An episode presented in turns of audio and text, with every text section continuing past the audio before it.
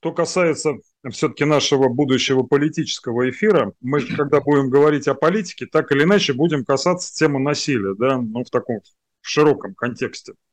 Вот э, с окупаемостью насилия в современном мире понятно. Это дело в лучшем случае малорентабельное. Ну, ну, я прежде всего имею в виду в военном контексте, да, а в большинстве случаев убыточное. А вот эффективно ли насилие идеологическое, философское, политическое? Клим Александрович, как вам такой вопрос? Эм, это все вопросы... Сейчас я даже покажу специальную книжечку по этому поводу. Вот она. У меня одна из настольных книжечек. Это Эдвард э, Бернейс. Вот она, пропаганда называется. Эдвард Бернейс очень интересный дяденька, который является отцом всей современной пропаганды в мире.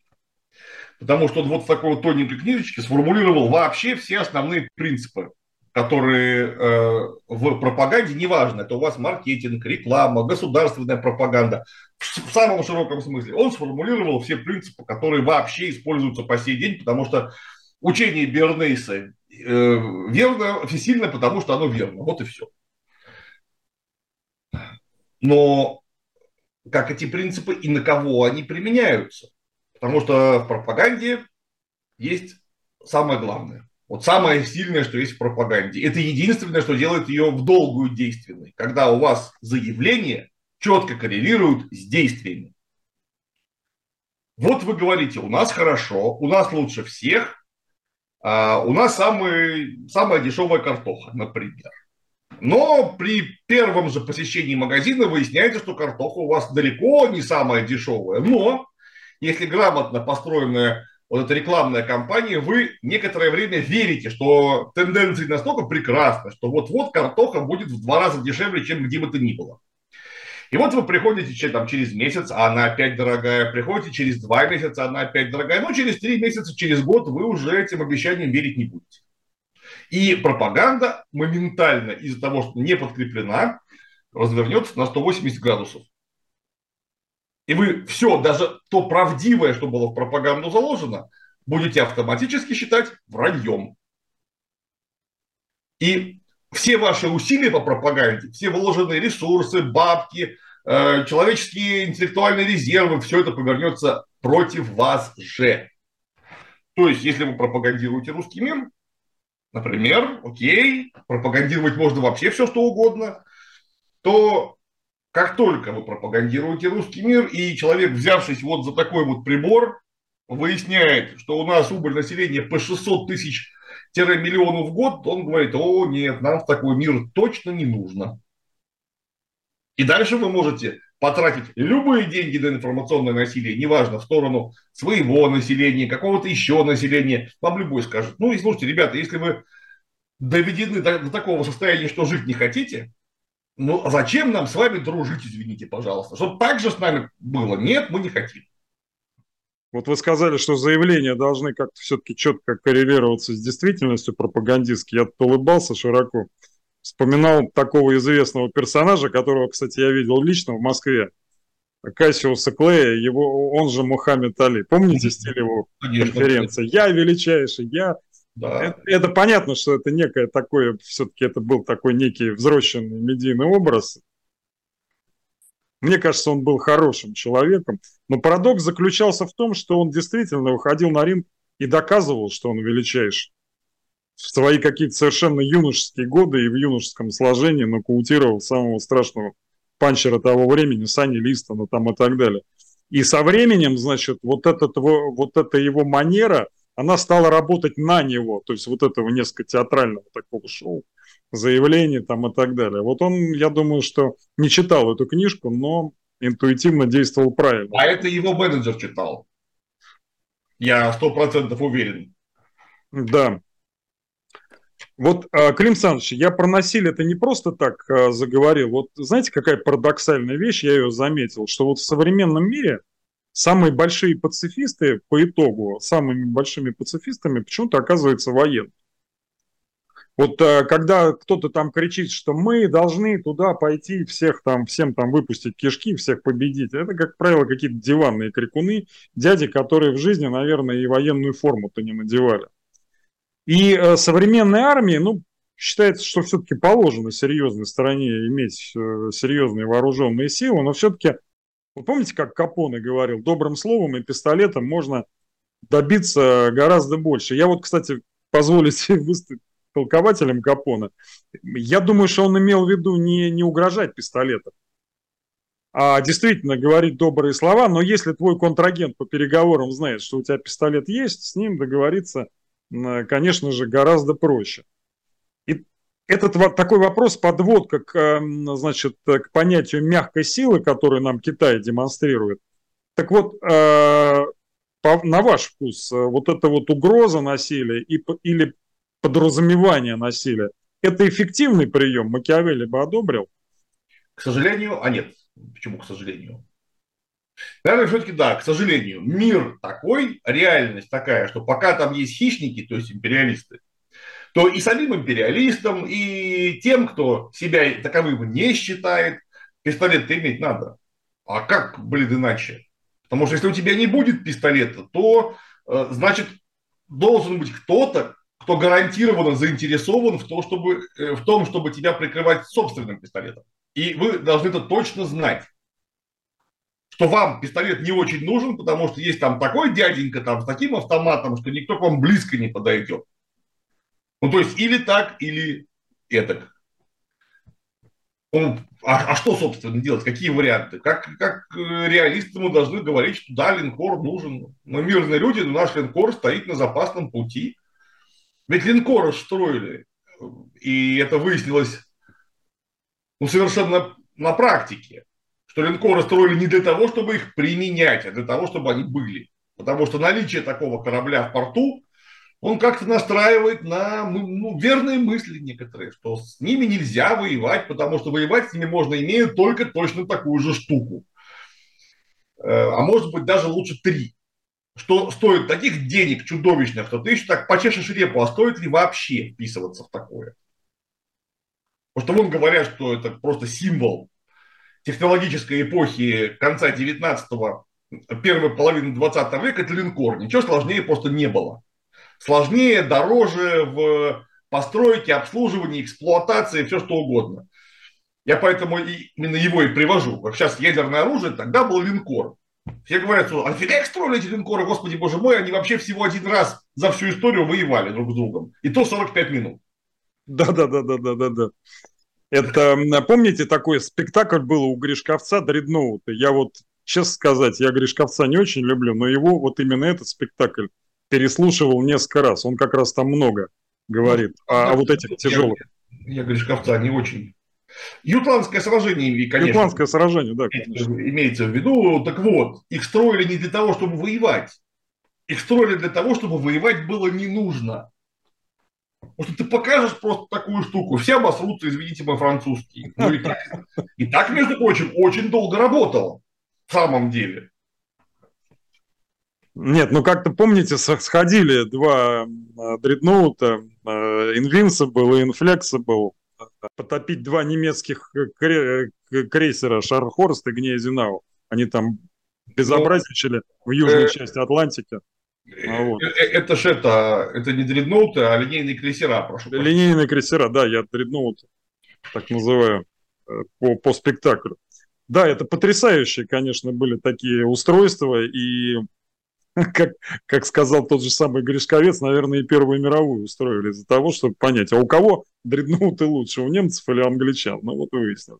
Короче. Ну, это, конечно, Гришковец, как обычно, в художественном смысле дал маху, потому что и немцы, и англичане вообще не собирались устраивать генерального сражения. Когда они шли на Ютланд, они не знали, что идут на генеральное сражение. Они думали, что там какие-то части силы флот открытого моря, которую мы сейчас превосходящими силами хлопнем. Ну и наоборот, англичане думали, что там Хокзея флота не весь далеко, а какие-то его силы, которые мы тоже сейчас прекрасненько хлопнем.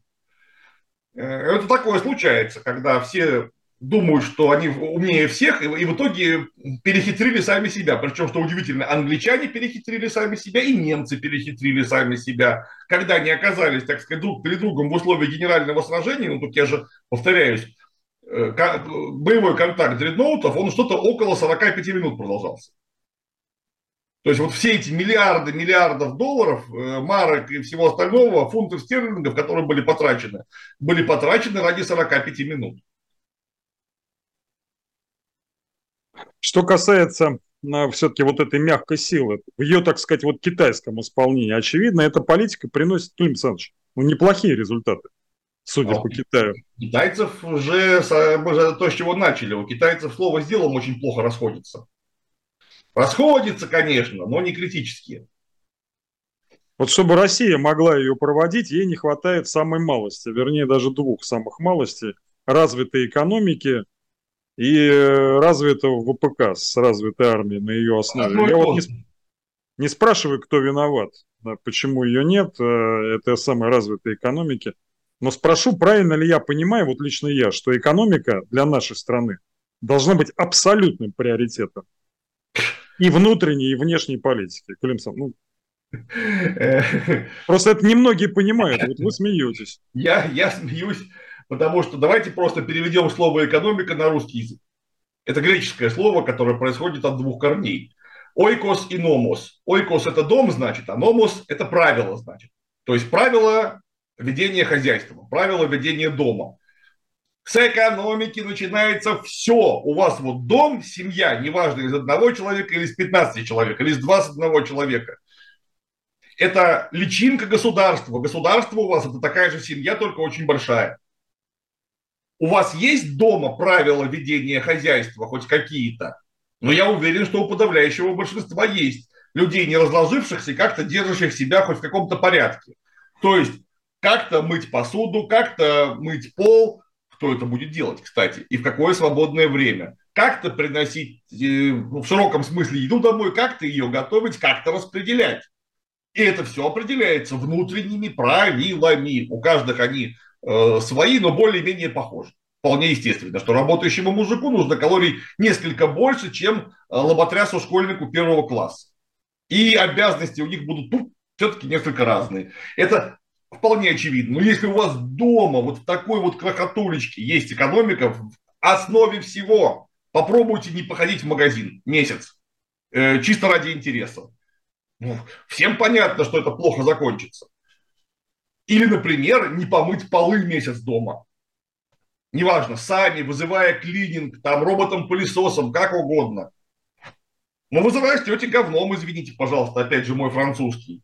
Но почему же вы думаете, что когда у вас собирается 150 миллионов человек, экономика это не, первое, не первый приоритет? Почему кто-то думает, что экономика это не первый приоритет? Потому что если вы не будете добывать еду, распределять ее, добывать то, во что одеваться, то, на чем передвигаться и распределять это, вы все просто или умрете, или умрете, а оставшиеся разбегутся. Все. Экономика – это то, без чего не существует человек, и тем более сложно организованная семья людей. Поэтому очень глупо говорить о том, что или думать о том, что или предполагать то, что какая-то духовная декларация православия, самодержавия, какой-то народности, а декларация о русском мире, моральных традиционных ценностях стоят впереди кобылы. Нет, впереди всегда стоит кобыла, на боку не вот такое вот клеймо, экономика. Если вы думаете по-другому, вы неадекватны, а значит профнепригодны. А все-таки Почему мы 30 лет э, развивались гораздо медленнее, чем остальной мир, который рос, как известно, по такому, правда, лукавому параметру, как валовый продукт э, на 3,3, по-моему, в среднем процентов в год. А у нас вот за это 30-летие мы, по-моему, чуть ли не в той же точке оказываемся с учетом вот нескольких кризисов. И то это, значит, при, так сказать, если верить цифрам Росстата.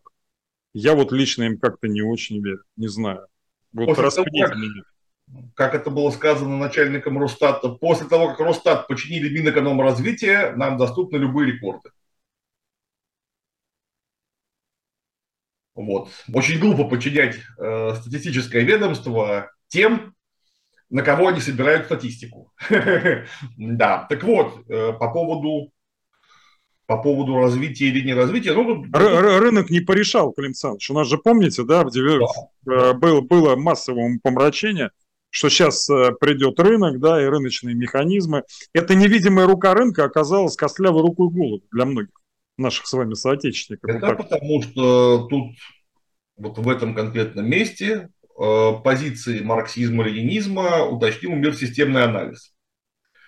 Э, мир системный анализ в своем, опять же, здравом ключе, потому что там есть очень много ученых, которые в нем работают, включая совершенно неадекватных людей. Например, Андрей Ильич Фурсов такой есть. Вот он, я даже не знаю, как, как цензурно выразить его некоторые, некоторые его публичные лекции и высказывания. Ну да, отставить. Мы сейчас о позитивном ключе говорим. Нейросистемный анализ – это э, теория неравномерности развития капитализма, положена на географию всего лишь. Вот она однозначно определяет место э, нашей страны, Российской Федерации, в качестве центра полупериферии. То есть весь мир делится, ну, может, кто-то не в курсе, на три основные страты в общемировом экономическом э, соединении. Это центр, это полупериферия и периферия. Понятно, что центр вытягивает из периферии на себя все, что ему вообще полезно, нужно и ценно. Э, просто потому, что там капитализм сложился раньше, он более развитый.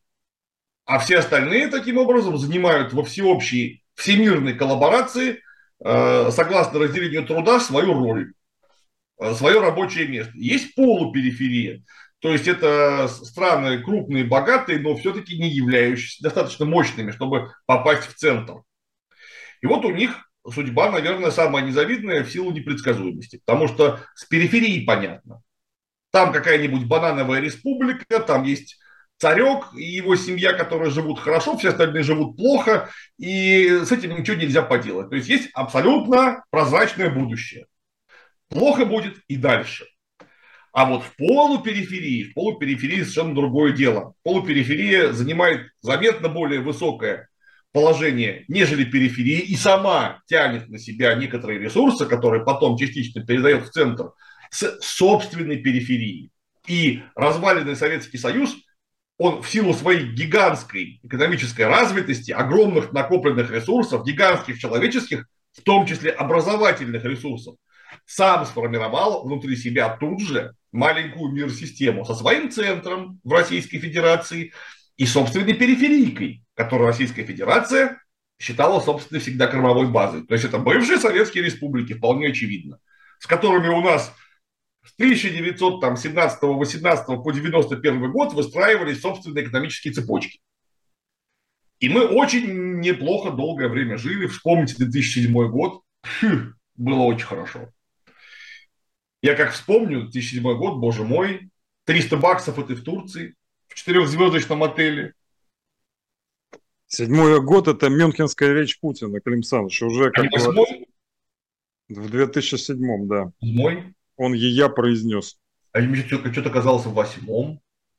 Ну, не важно. Восьмой это был уже кризис. Мы там, там год был незабываем. Да. Я к тому, что какое-то время хорошо, но потом вот Мюнхенская речь и кризис, и что в центре делается меньше денег.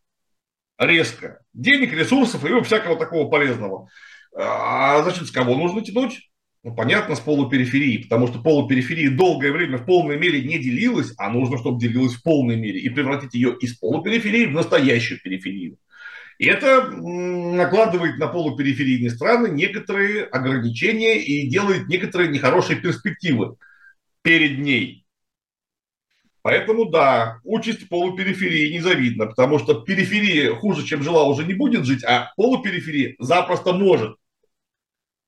А так как полупериферия все равно занимает, то есть в том числе Российская Федерация, все равно занимает в всемирной коллаборации собственное место у станка, Э, она не может, физически не может в текущей парадигме заняться каким-то развитием экономики. Вот не может и все, потому что, а куда мы денем, например, наши станки?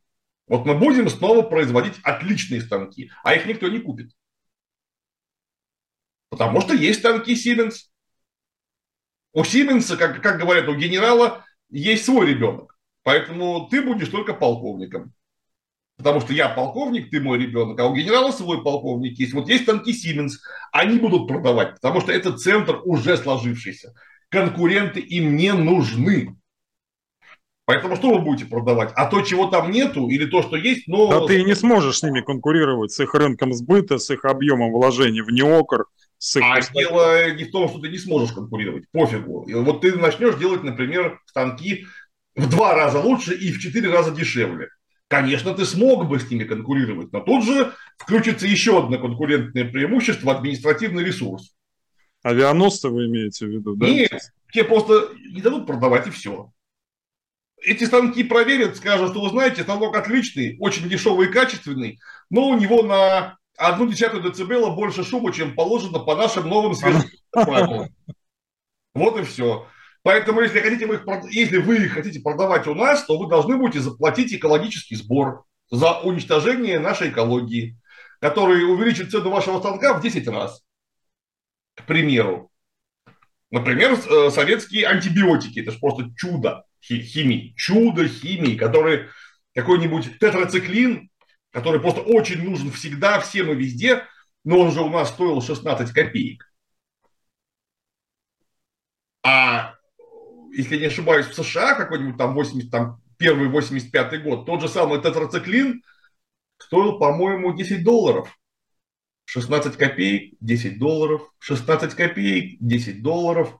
Если мы говорим про конкуренцию, то советский тетрациклин должен был завоевать мировой рынок полностью, просто в силу вообще несопоставимых цен.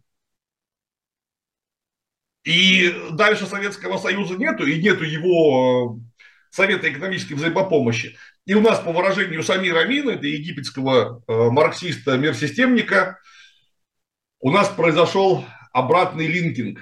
Потому что Ленин и Сталин произвели делинкинг и вывели Россию из состояния капиталистической мир-системы, сформировав собственный мир, вот, который неплохо бы, может быть, назвать советским миром. А у нас э, Горбачев, Ельцин произвели обратный линкинг, то есть связывание России с мир-системой. Ну и все. Советский тетрациклин как и был не нужен, так и теперь российский тетрациклин не нужен. Вот вы будете его в таком своем микроскопическом рынке продавать, возможно, будете. А возможно, вам Pfizer принесет или Bayer свой тетрациклин. Он будет гораздо дороже, но давайте мы купим ваш завод тетрациклиновый за хорошие деньги и распилим его на металл. А вы будете благодарность покупать наш за 10 баксов. Клим Александрович, а вот элита вот этой самой полупериферии, я так понимаю, а вот просто я как-то это дело анализировал, она, я так понимаю, что неотвратимо становится транснациональной. Ну, просто, любая. да, любая, да, то есть это вот э, по-другому просто не бывает. А как иначе-то? Потому что если мы говорим про пионеров, э, ледоколов и локомотивов развития, ну так э, они ведут себя повторяюсь, это не потому, что они плохие, а это просто потому, что логика развития такова. Они ведут себя как рыба, которая ищет где глубже. Они могут быть совершенно кристально честные люди, которые, давайте представим себе на секундочку, что не украли ни копейки налогов и не сделали вообще ничего противозаконного при начальном накоплении капитала. Представим на секундочку. Но этим прекрасным, честным парням, где им выгодно держать деньги? В мировой валюте, в долларах. Потому что это валюта центра. Вот хоть ты тресни, что ты не делай, ты не сможешь э, заставить их не выводить деньги в доллар. Они все что угодно сделают, чтобы инвестировать собственные э, прибыли в то, что развивается лучше, чем вы. Там много-много механизмов, которые их неотвратимо превращают в компрадоров. Вот статусное потребление, так называемое, да. То есть центр уже надо что-то за нашу белку, пеньку, лес там и назад нам выдавать. Вот она, они, они нам выдают гаджеты. А да? я даже могу сказать, что тут вопрос не, не в потреблении в статусном. Потому что, да, конечно, это отъедает очень большие ресурсы, но они же в масштабе страны, ну давайте положим руку на сердце, э, не критические эти ресурсы, уходящие для сверхпотребления. Это может быть Генри Форд, который до конца жизни проходил в заштопанном каком-нибудь пиджаке и вообще не имел никакого сверхпотребления. Вот какой-нибудь наш Иван Иванович Иванов, который будет как Генри Форд. Не, вы, вывод капитала, конечно, он это на порядке превосходящий. Он да, все это... равно будет выводить капитал. Он вот какой-нибудь там в 2000, там, условно, первом году он построил свою какую-нибудь мегаимперию, которая торгует, ужас, отечественными стиральными машинами, к примеру. Или морковкой с картошкой, все что угодно. Э, даже не нефтяник с газовиком. Он все равно будет инвестировать деньги на Запад, просто потому что там надежнее. Он будет жить сам в трехкомнатной квартире, ездить на «Жигулях» и по 10 миллиардов долларов в год выводить на Запад. Я, знаете, как-то сейчас я сделал, должен сделать официальное лицо и сказать, что я не сомневаюсь о том, что а, прослушка беседы якобы продюсера Иосифа Пригожина, якобы бывшего экс-сенатора Фархада Ахмедова, это фейк. Голос сенатора там фейковый, голос, голос Пригожина тоже фейковый. Но вот фейковый голос сенатора сказал там такую интересную фразу.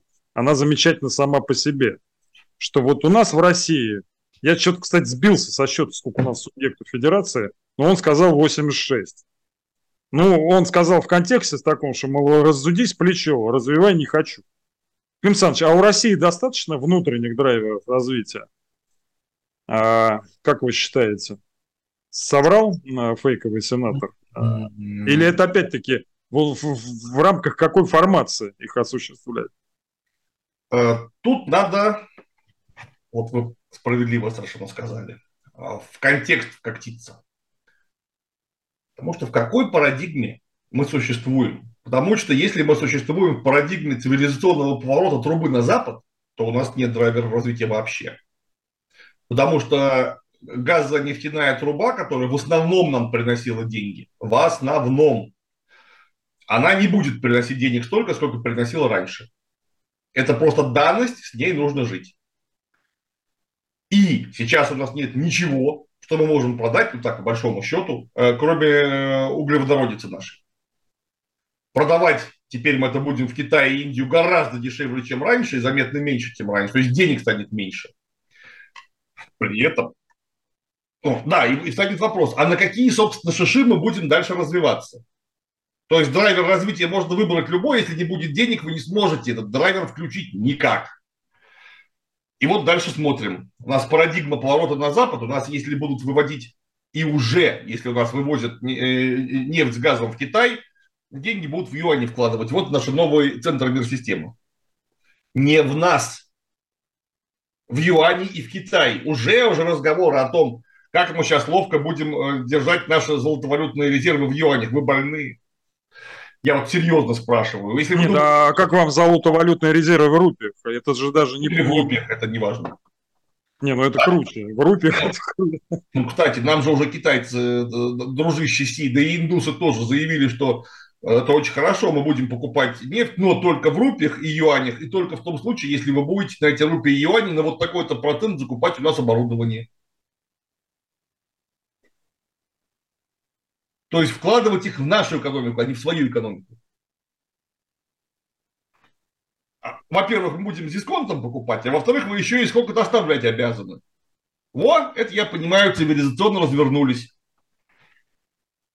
Я еще, честно сказать, э, знаете, краем глаза наблюдая за курсом юань, и в отличие от, от его американского коллеги доллара, этот индикатив всегда в красной зоне, он всегда падает То есть накопление в, ю, в юанях всегда обесценивается. Вот, собственно говоря, это было понятно, когда первый раз госпожа Набиулина с целью, диви, вот это слово есть умное, диверсификация. диверсификация. Да, закупила и не, немедленно что-то там нанесла, значит, э, бюджету Российской Федерации какую-то там дыру в несколько, в несколько сотен миллионов долларов потери курсовой разницы вот, так сказать, от, от этого ушли, к тому пришли. Но, но народу эти деньги не отдали, конечно, нет, ни, ни в развитие не вложили, не в это умное слово есть, Клим Александрович, мультипликативные проекты, которые потом да. приносят прибыль, не стадионы какие-нибудь дебильные, да, которые там, там показали в ВВП, а что толку, это потом деньги жрет наоборот.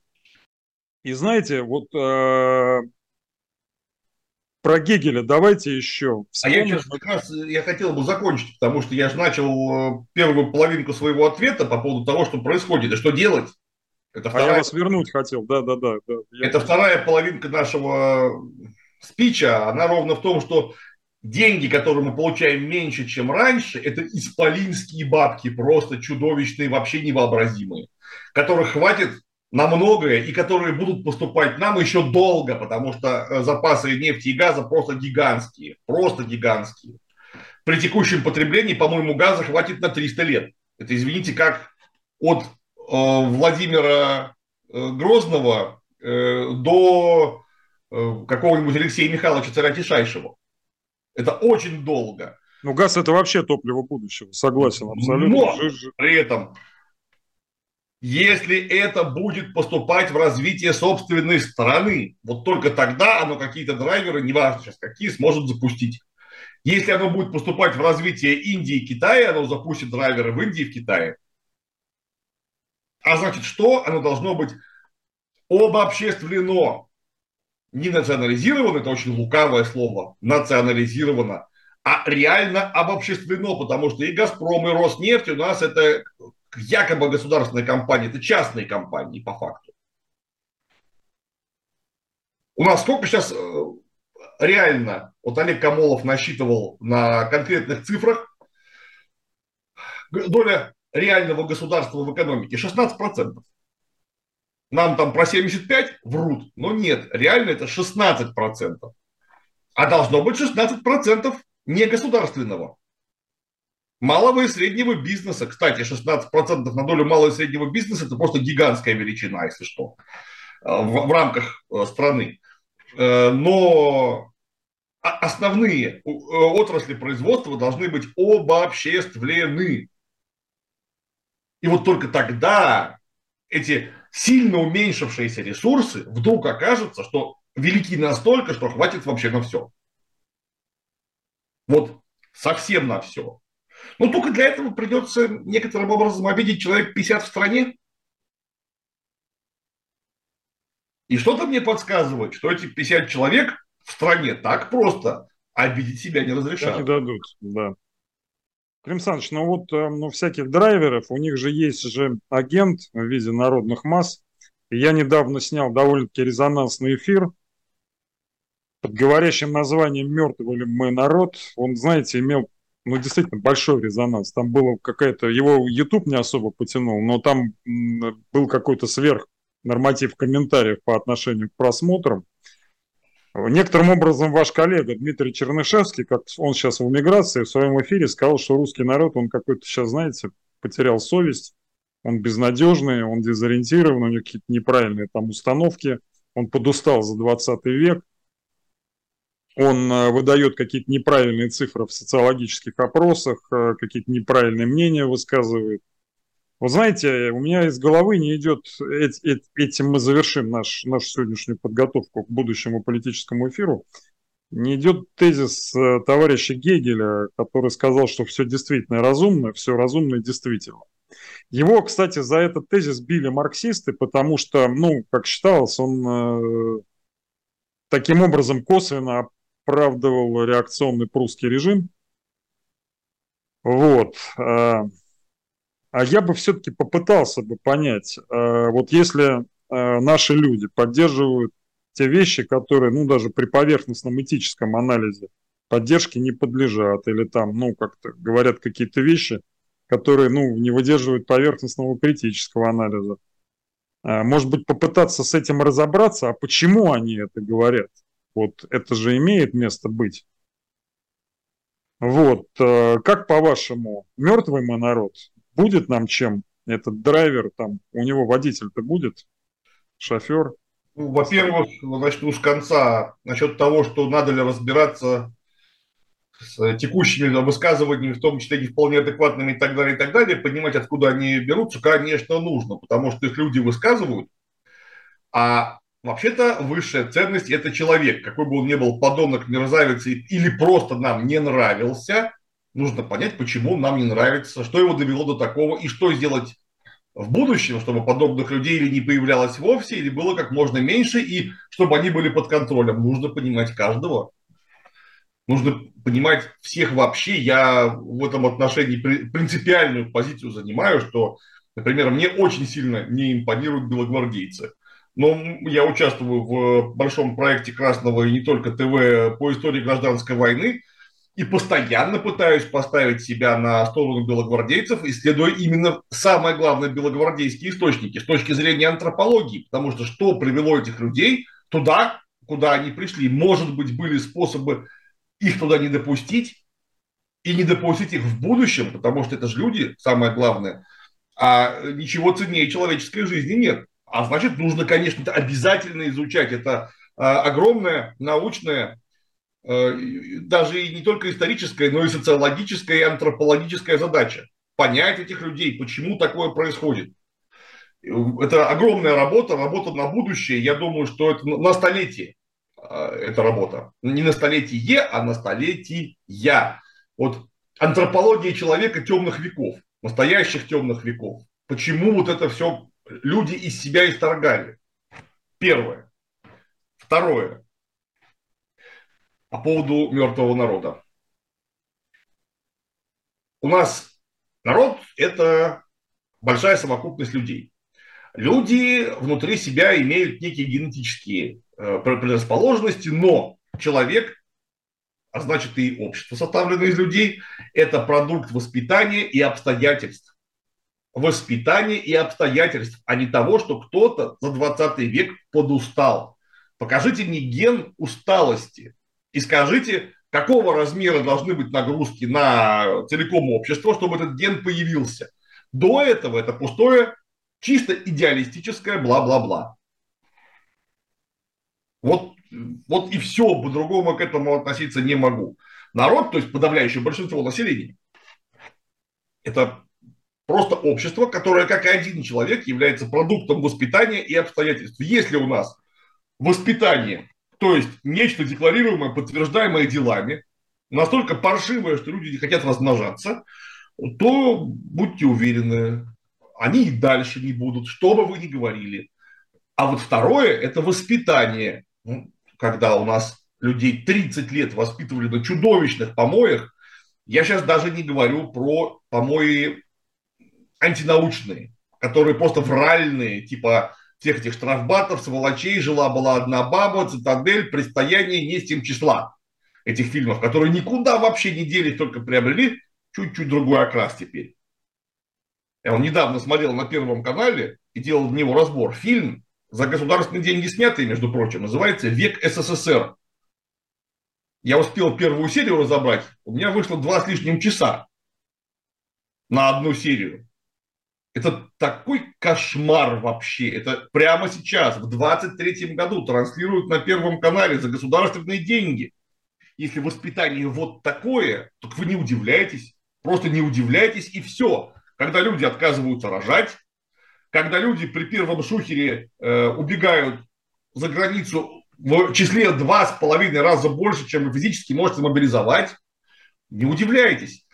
А нам тут же говорят, а вы знаете, а что а чё вот такое вот прямо это? Удивляетесь-то. Вот у нас 700 тысяч сбежало человек из страны, а так было то же самое в Советском Союзе, потому что в 1941 году было 700 тысяч уклонистов. Это тоже э, к вопросу о воспитании, потому что это нам публично затирают. Друзья, я не знаю, откуда вы взяли 700 тысяч уклонистов, такую цифру про 41 год. Ну, допустим, вы правы. Допустим. А вы в курсе, что из одного Казахстана миллион двести, миллион двести тысяч добровольцев было за э, первое полугодие 41 года? Миллион двести тысяч. Там пришлось в военкоматах устанавливать специальные отборочные комиссии, которые просто отсеивали людей. Их невозможно было ни перевести, ни вооружить. Это с одной республики. Я допустим, тоже об этом хотел сказать, да. Допустим, на весь СССР было 700 тысяч уклонистов. Готов предположить, ну а какой, во сколько раз количество добровольцев перекрывало людей, которые не захотели пойти э, защищать Родину? А теперь, и это уже продукт воспитания. Это вы воспитали людей, и вы э, сделали ну, такие обстоятельства. Значит, что нужно делать? Менять обстоятельства и воспитание. И вы удивитесь, насколько у нас народ не мертв. Понимаете, вот вы совершенно верно сказали, вы посмотрели какой-то фильм, про СССР. А еще раньше я видел ваш эфир с Дмитрием Юрьевичем, где вы там это, насколько можно вежливо, рассказывали про фильм «Викинг», снятый за государственные же деньги. Я вас обращаю, Клим Александрович, ваш значит, вот на особый цинизм этой ситуации. За деньги в бюджете, это же народные деньги, да, это никакие. Нет. Вот, и их тратят на вот создание такого выдающегося кинематографического, значит, вторичного продукта, на пропаганду, на там, вот на все что угодно, кроме, кроме образования, на которое послевоенный СССР тратил там 13% бюджета. Ну вот, и стоит ли удивляться тому, что вот как, с учетом всего этого, я абсолютно, то есть я опровергал Чернышевского, я говорил, ребят, да вы что, да у наш народ в этих обстоятельствах обнаруживает какие-то просто бездны здравомыслия. У нас response rate этих опросов 90% людей отказываются отвечать. Они не все э, оппозиционеры, это понятно. У кого-то времени нет. Кто-то думает, может, жулики какие-то звонят там и так далее. Но вот эти все цифры и весь этот пессимизм по поводу народа, я считаю, что сильно завышен. А если ему дать жить как следует, образовывать его, лечить, как вот в советское время, в первых пятилетках первые врачи поехали в село, и как сразу продолжительность жизни увеличилась, да? Вот казалось бы, да, первые выпускники медицинских вузов, это же как снежный ком. Но у нас вот почему-то народные деньги тратятся во вред народу, как в этом самом фильме «Викинг». Вот просто я вот вчера пересматривал э, какие-то фрагменты, ну, слушайте, ну это, это что такое? Это вот, вот что это?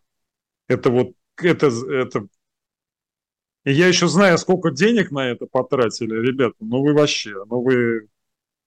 Миллиард двести пятьдесят миллионов. Я подозреваю, что на сериал «Викинги» с вот этот вот шведский или какой-то там потратили кратно меньше. А так, ну, кино, ну, такая, такая же сказочка, ну, хоть не противная, да, там более-менее. Про Рагнера кожаные штаны. Mm-hmm. Смотрели? Нет, конечно. Я посмотрел первую серию, расплакался кровью и прекратил. Там же Одина показали в первой серии. Там Валькирии летали, забирали воинов. Там, Я ну, это могу, это все было могу. с ужасным качеством. Ну, Я не могу смотреть такое. Да, да, хорошо. Это, ну, это отражает э, кино, это всего лишь, и я об этом давно уже говорю, кино это слепок всего лишь общества, потому что какое у нас общественное устройство, такое и кино, что вы удивляетесь, потому что у нас какая вот промышленность, точно такой же и кинопром. У нас есть замечательные кластеры, которые кое-где что-то там выправляют. Вот у нас вдруг появились парки, которые концентрируют военную униформу, военную технику, специалистов по военной истории. И раз у нас, смотрите, у Союз спасения просто великолепные костюмы в кино. Я бы сказал, со времен «Звезды пленительное счастье» про декабристов просто лучше. Лучше не было. А кино дрянь при этом. Костюмы хорошие, а кино дрянь все равно. Ну, потому что нельзя думать, что вы, вытаскивая какие-то вот такусенькие направления, все вытащите. Потому что нужно начинать с чего-то, что само все потянет. Совершенно справедливо. Вот только что вы упомянули по поводу э, медиков. Но у нас же вопрос продолжительности жизни стоял в Российской империи последних ста лет настолько остро, что про него даже некоторое время старались не думать, потому что это кошмар был на селе. Просто кошмар, детская смертность какая-то чудовищная. И как этот вопрос решить? Ну, опять же, у нас в Российской империи, точно так же, как в современной Российской Федерации, которая декларирует свою преемственность именно от Российской империи, все решали точечно. То есть, смотрите, а вот тут у нас отличная больница. Почему вы говорите, что ничего не делаете? Вы где такую больницу для крестьян-то видели? Ну да, это больница хорошая. А это как-то решает проблему в целом? Нет, не решает. И вот раз, и всего лишь очень скудные ресурсы, но эффективно перенаправили на нужное направление, и за 10 лет продолжительность жизни по стране выросла. Причем выросла так, что ее аж в демографии видно стало. Хотя наши первые врачи, ну, естественно, несмотря на всю их самоотверженность, качество их было очень сильно слабо сравнимо со средним уровнем где-нибудь в США, например, или в Англии. Они просто работать начали, им дали работать, и их самих стало гораздо больше. А вот у нас раз, и в преддверии э, никто не ждал, не ждал мировой пандемии. Ведь никогда же не было мировых пандемий, правильно? Откуда же они возьмутся? Взяли и сократили коечный фонд так, что потом срочно пришлось э, усилиями, в том числе армии, этот коечный фонд разворачивать обратно. Друзья, надеюсь, что после такой увертюры к эфиру политика вы его обязательно посмотрите, когда, а, значит, мы его снимем и когда опубликуем, дадим вам знать дополнительно. Благодарим вас за внимание. Подписывайтесь на канал Клима Жукова, подписывайтесь на канал Александр Бабылев и народ. Берегите себя, будьте здоровы. Спасибо вам. До свидания. Всего доброго.